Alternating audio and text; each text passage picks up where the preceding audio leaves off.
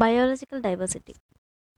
Biological diversity or biodiversity is a part of nature which includes the differences in genes among the individuals of species, the variety and richness of all the plant and animal species at different scales in space, locally, in a region, in the country, and the world, and the various types of ecosystems, both terrestrial and aquatic, within a defined area.